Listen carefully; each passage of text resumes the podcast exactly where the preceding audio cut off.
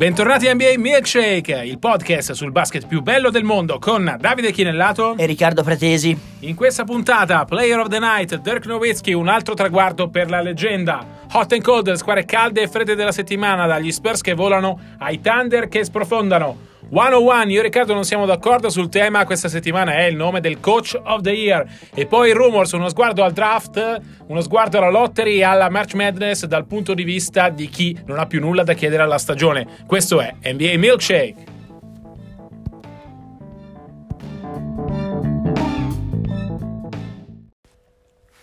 Questo è Player of the Night, un solo nome questa notte, Dirk Nowitzki. Non ne aveva bisogno per entrare nella leggenda, ma è un altro traguardo da celebrare l'aver superato Will Chamberlain al sesto posto nella classifica dei migliori realizzatori NBA di tutti i tempi. 40 anni dalla Germania, da Würzburg, non aveva talento per restare in NBA, dicevano al suo primo anno, ha rivoluzionato il modo di giocare da alla grande, lo hanno detto in tutti. Riccardo, ovviamente Nowitzki è una leggenda che, su cui si è detto di tutto, che non ha bisogno di celebrazioni, però va festeggiato questa ennesima milestone. Dirk probabilmente si fermerà qui in termini di uh, superare le leggende davanti a Michael Jordan, ma uh, ci vogliono 800 punti e non, non, lo vedo succedere nemmeno se dovesse proseguire per un altro anno. Però ecco, anche in questa versione crepuscolare Nowitzki riesce comunque regalare sorrisi, successi e, e feste. Ma voglio mettere l'accento su tre, tre punti. Uno, Uh, pensate se avete visto qualche immagine di repertorio,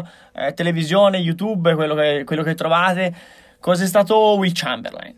Che magari qualche, diciamo, qualche, qualche filmato è stato trasferito anche online. Will Chamberlain atleticamente era un mostro. Poi pensate a Dirk, e Dirk atleticamente non era un mostro, tranne il fatto che eh, un'anima lunga e infinita quando, quando è arrivato in, in NBA, era smilzo smilzo lungo lungo, ma non aveva un atletismo naturale. Ecco, pensate all'applicazione che ha dimostrato questo ragazzo teutonico, non a caso la, voglio dire, la mh, mm, eh, affidabilità tedesca e l'etica e la cultura del lavoro. Uh, per arrivare a sorpassare un mito uh, come Will Chamberlain che aveva un talento fisico naturale impressionante. Dirk è un giocatore, se vogliamo, paradossalmente costruito, nel senso che è un giocatore che ha fatto dei fondamentali, soprattutto di quel tiro meraviglioso, uh, la sua arma vincente, il suo cavistello inizialmente, poi il suo valore aggiunto a livello NBA ed è arrivato, uh, è il, il, lo, straniero che ha segnato di più in NBA. Io sono stato mh, mm, per Gazzetta a intervistarlo la notte in cui superò Hakim Olajuwon come il non americano, il non statunitense, con più punti a segno a livello NBA, eh, come ho ricordato anche nel mio libro, in 30 su 30. E mi, mi colpì quello che ha detto Cuban, che, che naturalmente è il proprietario del Dallas Mavericks, che è quello a cui accennavi tu prima ha rivoluzionato il gioco.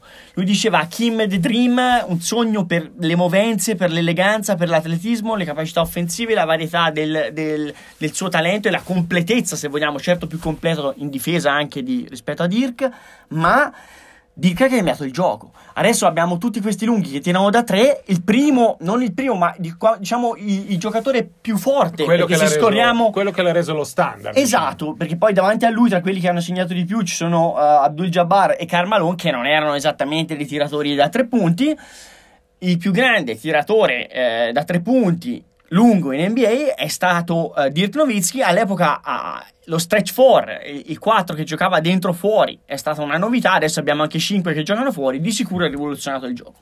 L'ultima cosa, non solo l'atletismo, non solo il, un, un innovatore, se vogliamo, a suo modo, ma anche un giocatore fedele, un giocatore franchigia, un giocatore bandiera bandiere che non sventolano più, però ricordiamocelo, ricordiamocelo perché quando sentiamo tutte le bizze degli Irving, dei Butler, eh, dei Davis, eh, quello che ha combinato quest'anno LeBron, ricordiamoci che non deve essere per forza la regola, cioè non è che va bene sempre e comunque così perché la stella può fare quello che gli pare, ricordiamoci che Kobe Bryant che è davanti a lui eh, al numero 3 dei marcatori ogni epoca, se scorriamo questa classifica, ha giocato per un'unica squadra. Karl Malone ha, giocato, ha finito la carriera ai Lakers, ma è stata una bandiera di Utah per quasi tutta la carriera.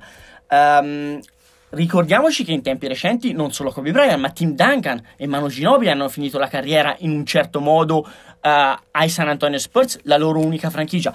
E ricordiamoci che in questo momento uno dei giocatori più forti della Lega, Steph Curry, sembra poter eh, raccogliere il testimone di Dirk. Certo. Ecco, Dirk, in un'epoca in, tut- in cui tante stelle si chiedono tutti i giorni cosa può fare il gioco per loro, cosa gli può dare, ha pensato a dare lui al gioco più, più che altro. Ha fatto gli sconti a Cuban, Esatto. è rimasto in squadre non competitive pur di vestire una sola ed unica maglia, quella dei Dallas Mavericks. Merita sicuramente un applauso Novitsky per tutto quello che ha fatto, il miglior europeo di sempre ad aver giocato in NBA, in attesa di vedere che cosa può fare il suo allievo Luka Doncic. Eh, aneddoti su Dirk ce ne sono tantissimi, mi piace ricordare questo. Lui voleva tornarsene a casa. Era, eh, erano passati pochi mesi dal suo ingresso in NBA, lui debuttò il 5 febbraio 1999, la stagione accorciata dal lockout, quella a 50 partite. ehm, e andò da Don Nelson dopo un paio di mesi di NBA e disse coach mi dispiace io non ce la faccio voglio tornarmene in Germania a casa mia sono riusciti a convincerlo Meno male. 1500 partite dopo perché terzo eh, all time anche per partite giocate 1510 provate a pensare anche cosa vuol dire da un punto di vista di durata e di affidabilità Eh, celebriamo Nowitzki come una leggenda. Non è finita qui perché eh, lui ha detto che deciderà solo nelle ultime settimane di stagione in base a come si sentirà il suo corpo se questa è la sua ultima stagione oppure no c'è la chance che giochi ancora. Ovviamente non è più il giocatore che nel 2007 ha vinto l'MVP l'ultimo non americano eh, a vincere l'MVP eh, però ecco rimane un fenomeno eh, che anche a 40 anni ha ancora tantissimo da dare al gioco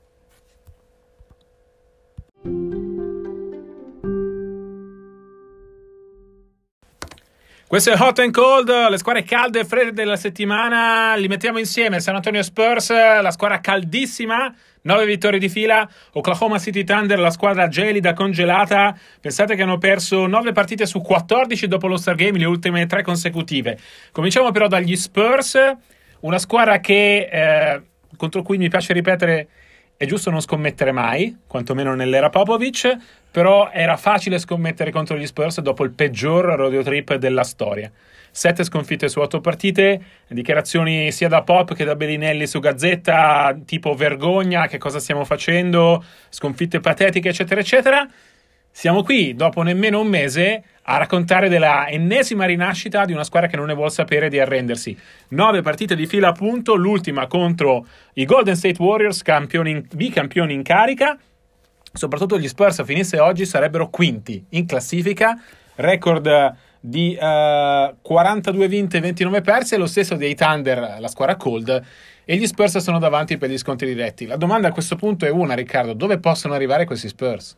E chi lo sa, eh, io ero tra quelli che aveva scommesso contro a inizio stagione e poi so- a maggior ragione dopo il Rodeo Trip. Eh, la realtà è che è una squadra che ha fatto una fatica dannata in trasferta. eh, il loro record in trasferta è un record abbastanza mediocre, se non pessimo: 13 vinte e 22 perse. È il peggiore, Riccardo, tra tutte le squadre che faranno i playoff. È peggio anche di quello di Sacramento che, che resterà fuori. ed è un record che testimonia comunque i limiti di organico. Cosa ha fatto Pop e il suo coaching staff, in cui Messina ovviamente ha un posto di riguardo dal braccio destro? Ha trasformato l'Alamo e l'AT&T Center in una fortezza. Eh, voglio dire, io ho vissuto un anno a, Sacramento, a San Antonio a- al seguito degli Spurs. Quel fattore campo lo conosco bene. È un'arena che sta diventando incandescente, ma è diventata quasi veramente un- una, un- un'arena da gladiatori. 29 vinte, 7 perse. Eh, sono quasi intoccabili in casa gli Spurs. Mm, hanno fatto una volta di più ne- di necessità virtù come coaching staff, nel senso che hanno delle stelle che non tirano particolarmente o particolarmente bene da tre, quindi gli Aldridge, De Rosan, e però hanno, sono riusciti a sviluppare i giocatori di ruolo una volta di più, i White, eh, i Forbes, eh, i Bertans, eh, Jacob Pultel. Sulla carta è, è difficile abbinarlo, a- abbinarlo ad Aldridge perché sono due giocatori in distanza di una mobilità abbastanza relativa che giocare uno a fianco all'altro sulla carta non è sia in attacco che, che, diciamo che riempiono l'area entrambi, sia in difesa dove eh, switchare sul perimetro diventa complicato, eh, sui cambi difensivi, eppure nonostante questo hanno fatto, sono riusciti a far miracoli. Eh, il segreto è il solito, lo conoscete tutti, una devozione assoluta al sistema.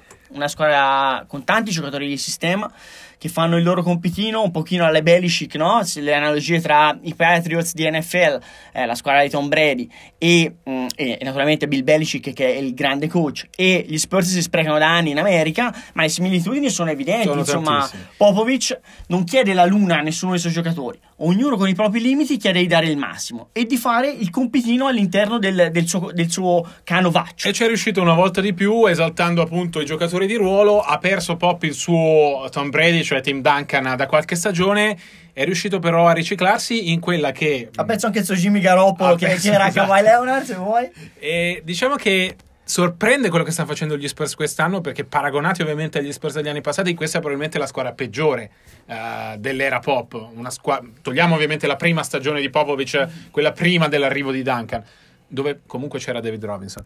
Però ecco, gli Spurs non hanno Duncan, non hanno Parker, non hanno Ginobili, non hanno Kawhi, non hanno un David Robinson, non hanno nemmeno i tanti giocatori di ruolo alla Bruce Bowen, specialisti che si sono avvicendati. Michael Finley, eh, eh, Sean Elliott. Tutti quelli che si sono avvicendati nel corso degli anni della gestione pop. Eppure sono sempre lì, hanno la chance addirittura di chiudere col vantaggio del campo al primo turno, perché Portland, che sta davanti, ha una partita e mezzo di vantaggio e per come stanno andando gli Spurs di sorpasso non è impossibile.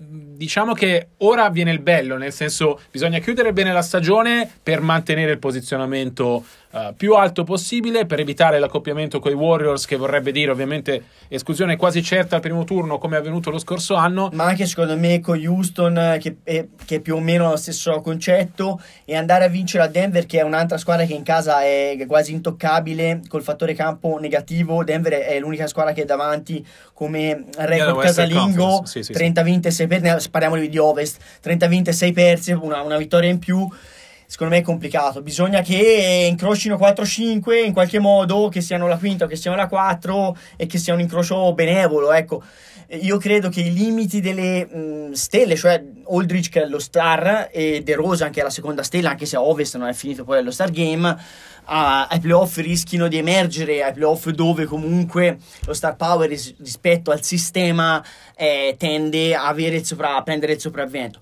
Però ragazzi, come hai detto tu, mai scommettere contro gli Spurs, ogni volta che ci, ci, ce lo scordiamo eh, lo paghiamo amaramente esatto. e paghiamo lez- il conto. È una lezione che ho imparato diversi anni fa a mie spese nei pronostici di inizio stagione. Voltiamo pagina di questo hot and cold, andiamo ai Thunder, la squadra cold perché appunto 42 vinte e 29 perse come gli Spurs, ma se gli Spurs volano i Thunder stanno uh, sprofondando.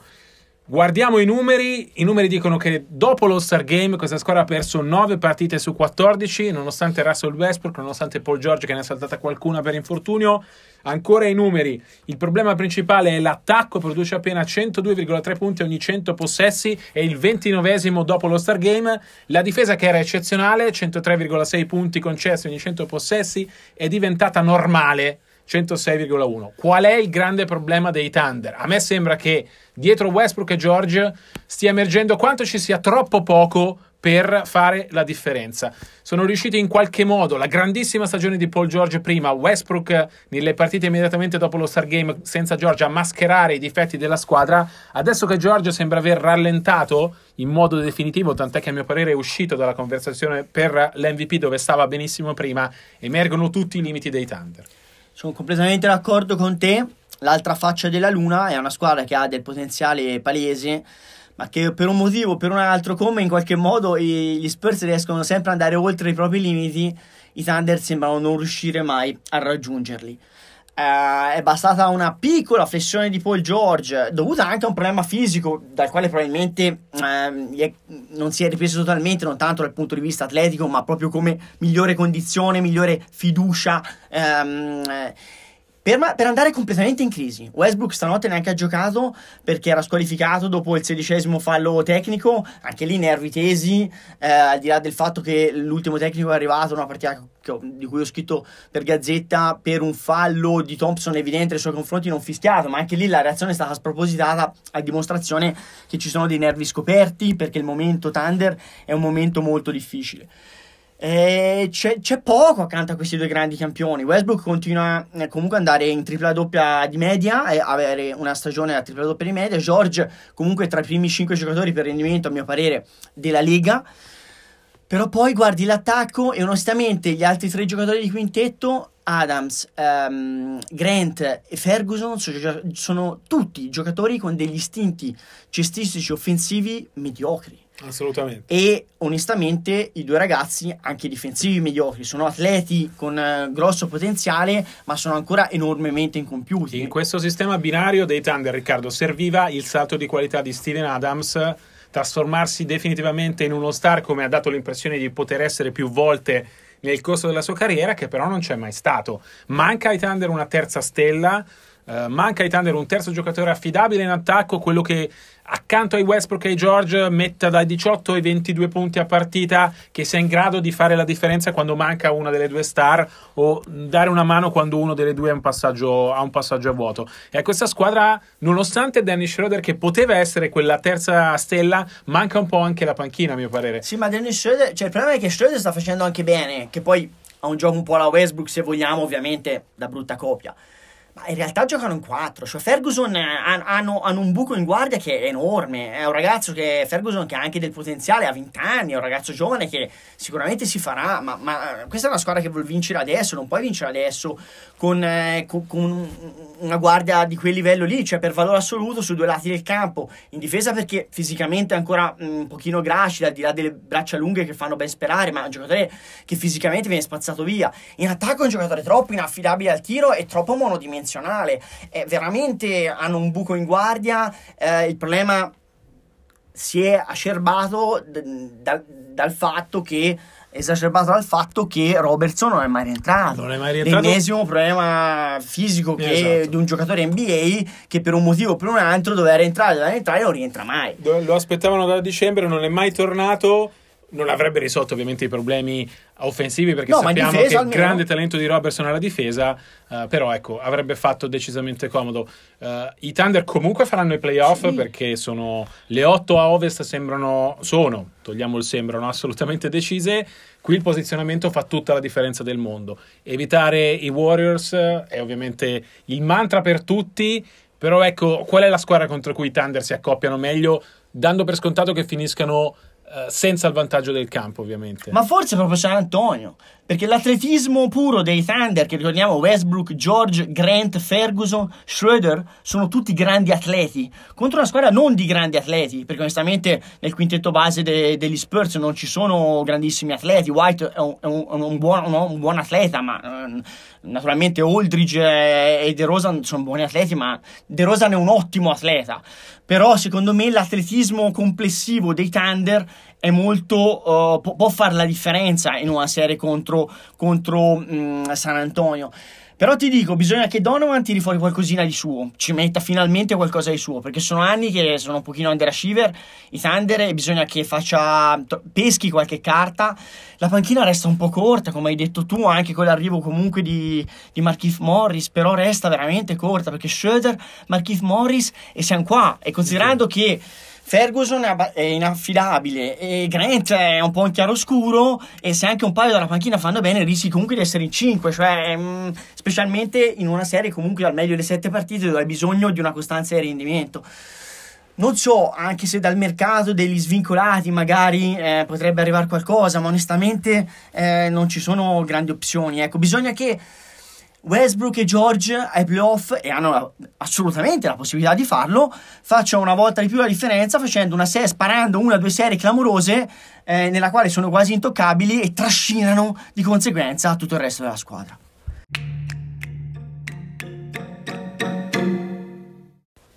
Questo è 101, io e Riccardo non siamo d'accordo su un tema, il tema di oggi mm, si apre a mille risposte perché ovviamente non ce n'è una giusta eh, il tema è chi è il coach dell'anno. Io la mia idea, Riccardo la sua, i candidati a mio parere sono almeno 6 o 7 come nella passata stagione dove ho fatto enorme fatica a sceglierlo. Quest'anno dico che se i Bucks chiudono come sono adesso col miglior record NBA, eh, la scelta non può che cadere su uh, Mike Budenholzer. Ha preso in mano una squadra che è reduce da stagioni in cui non riusciva ad esprimersi al meglio, le ha dato un'identità forte, un sistema forte, ha fatto crescere Giannis Antetokounmpo, destinato a mio parere a diventare la faccia della nuova NBA in pochissimi anni, e l'ha trasformata nella miglior squadra a livello di record.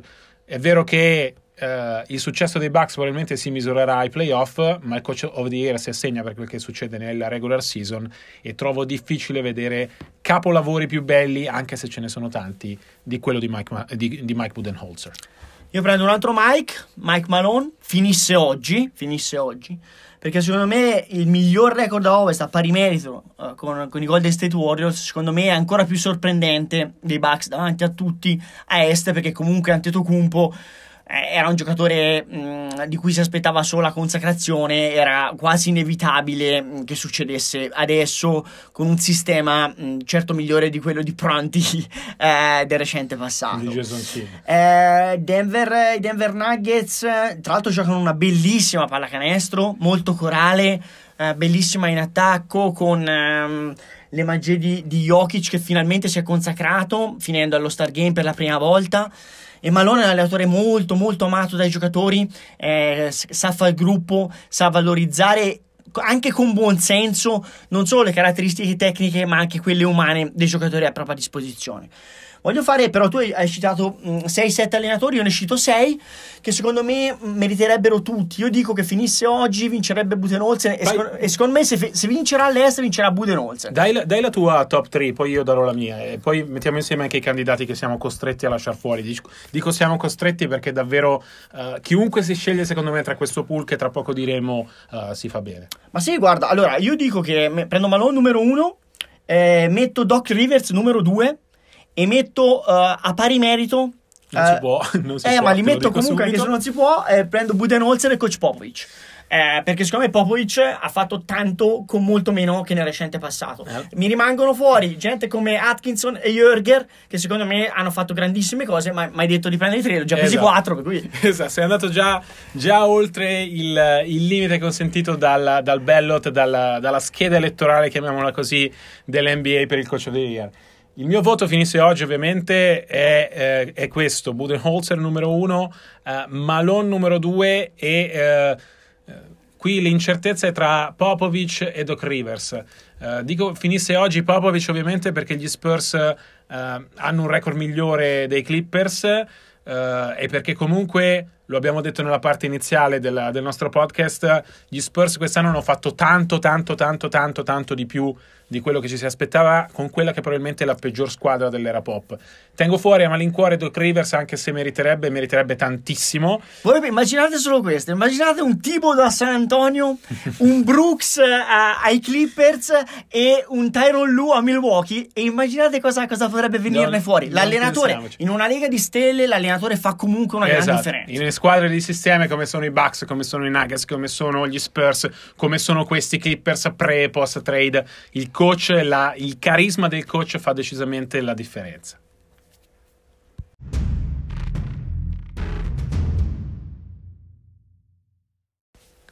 Questo è il Rumor, la voce della settimana è una voce un po' tirata per i capelli, stavolta diciamo così Riccardo, perché ovviamente proviamo a guardare alla March Madness che comincia ufficialmente oggi, la, la parte più attesa del torneo ovviamente parte giovedì eh, guardiamo alla, alla, March Madness in chiave draft. Vogliamo dare una speranza a tutti i tifosi uh, di quelle squadre che stanno in fondo alla classifica, che aspettano la lottery di metà maggio come uh, il momento da cui ripartire. Come funziona la lottery quest'anno in modo un po' diverso dal passato? Le squadre che hanno i tre peggiori record hanno tutte e tre la stessa possibilità di pescare la prima chiamata assoluta al draft.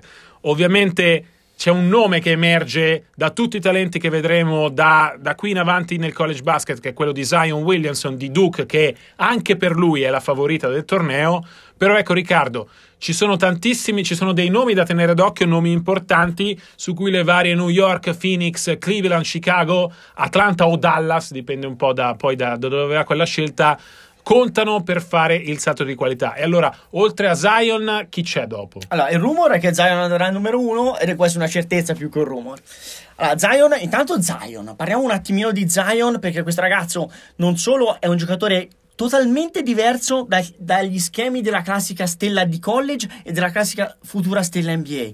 Perché è, un, è, il giocatore che se fosse in NBA adesso sarebbe il giocatore più pesante, parliamo di chili, di tutta l'NBA dopo Boba Marjanovic. La differenza, Boba Marjanovic è 2,20 di centimetri e Zion è 2 metri scarsi. Per cui ha un fisico così particolare, è grosso, ma, ma, è un atleta mostruoso. Le sue schiacciate hanno fatto sensazione su YouTube, però a Dux è dimostrato un vincente, giocatore di squadra e soprattutto con grandissima etica del lavoro, grande attaccamento alla maglia. Giocatore che si fa male, tutti gli dicono Zaino, pensa al draft, non rientrare più e lui dice no, i miei, i miei uh, fratelli sono andati in battaglia, hanno vinto e perso senza di me, sono tornato perché non li potevo mai lasciare solo. Chi pensava che non tornasse non mi conosce bene bene. È un giocatore unico anche solo per l'hype, per la pubblicità e la promozione che ha, andrà numero uno perché nessuno si prende la briga in questo momento di passare un giocatore sensazione scontentando una piazza. Andrà numero uno, vedremo se il sogno dei Knicks di mettere le mani su Zion diventerà realtà. Poi tu mi chiedi di altri giocatori. Allora io da, settima- da, questa settimana sarò in America a vedere il torneo, io sarò a Jacksonville, per cui avrò occasione di raccontarvi di alcuni giocatori. C'è Kentucky lì, Kentucky ha 3-4 giocatori interessanti, su tutti Keldon Johnson, eh, guardia ala, eh, una matricola ovviamente, primo e ultimo anno, perché sapete bene che i giocatori da, da, da Kentucky al college ci transitano e poco più. C'è Hasson Hagans, che è un, un altro giocatore interessante di Kentucky, ehm, Tale Harrow, ma secondo me um, quelli, i, tre, i primi tre del prossimo draft sono già decisi. Dopo Zion si tratta di capire se l'altro talento da Duke, RJ Barrett, andrà mm, numero 2 o numero 3, che è un giocatore canadese uh, un po' classico, il classico swingman um, stella NBA, o Jamorant. Jamorant è da Murray State, che potrebbe essere la Cinderella, la Cenerentola di questo tabellone. Vedremo cosa saprà, cosa saprà fare questa piccola università. Ricordiamoci l'anno scorso la Loyola a Chicago è saputa andare fino alla fine, fino al Final Four. Poi uh, qualche talento un pochino meno reclamizzato questo, rispetto a questi primi tre, che sono abbastanza uh, già conclamati, diciamo. Come giocatori curiosi, interessanti, ci sono due giocatori, um, Bol Bol, che è il figlio del Manut Bol, se ve lo ricordate, pelle e ossa africano, il centro. Ha avuto un infortunio. Che ha avuto un infortunio e adesso è, fu- è, fuori per alcune proiezioni dalla lotteria solo perché ha avuto un infortunio, ha interrotto la stagione ben prima. Come Garland, che è un, um, una point guard di Vanderbilt, che anche lui si è fatto male e è finito fuori. Sulla carta doveva essere la migliore point guard della, del campionato NCAA e poi è stato in questo momento G. Morant è diventato uh, la star a quella posizione. Poi c'è un giocatore un po' particolare che è il, um, il giapponese eh, nero di Gonzaga, che è Rui Hashimura. Eh, Riccardo Fois sono anni che me ne parla benissimo. Riccardo Fois, assistente de, italiano sardo degli Zegs. E poi um, ci sarà occasione, ci sono altri due giocatori su cui voglio soffermarmi. Bruno Fernando lo vedrò alla, a Jacksonville, gioca per Maryland, che è da quella parte del tabellone. E poi c'è un giocatore che secondo me è limitato tantissimo dal contesto, che è DeAndre Hunter. Uh, Virginia è una squadra di sistema a livello di, mm, di college, è una squadra che, che, che, gioca a ritmi molto bassi, per cui gli atleti fanno fatica a scatenarsi in transizione, ma è un giocatore che secondo me è molto molto adatto al, a livello NBA, dove il suo atletismo e la sua eh, completezza su mm, entrambe le metà campo può veramente emergere in, in, tutta la sua brillantezza. Riccardo, una cosa importante da dire è questa: quanto è profondo questo draft? Nel senso, i primi tre abbiamo capito che sono probabilmente giocatori franchigia, ma in generale il primo giro offre degli altri giocatori alla Donovan Mitchell alla 13 o il talento si ferma in quelle prime tre?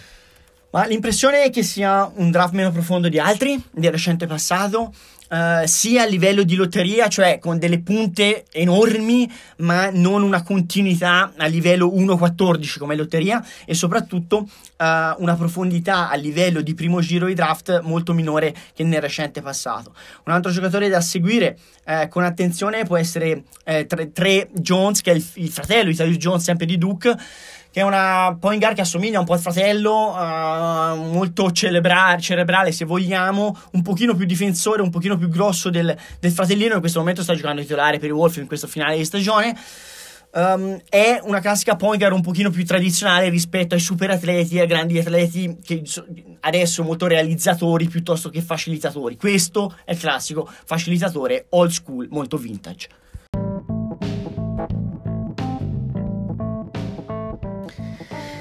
Si chiude qui la diciannovesima puntata di NBA Milkshake. Uh, per tutte le informazioni sulla NBA 24-7 vi rimandiamo ai nostri profili Twitter at dichinellato at rpraz75 vi diamo appuntamento a settimana prossima martedì prossimo io sarò a Miami um, alla cerimonia di ritiro della maglia di Chris Bosch leggenda dei, dei Miami Heat vi auguriamo una buona settimana con l'NBA A presto!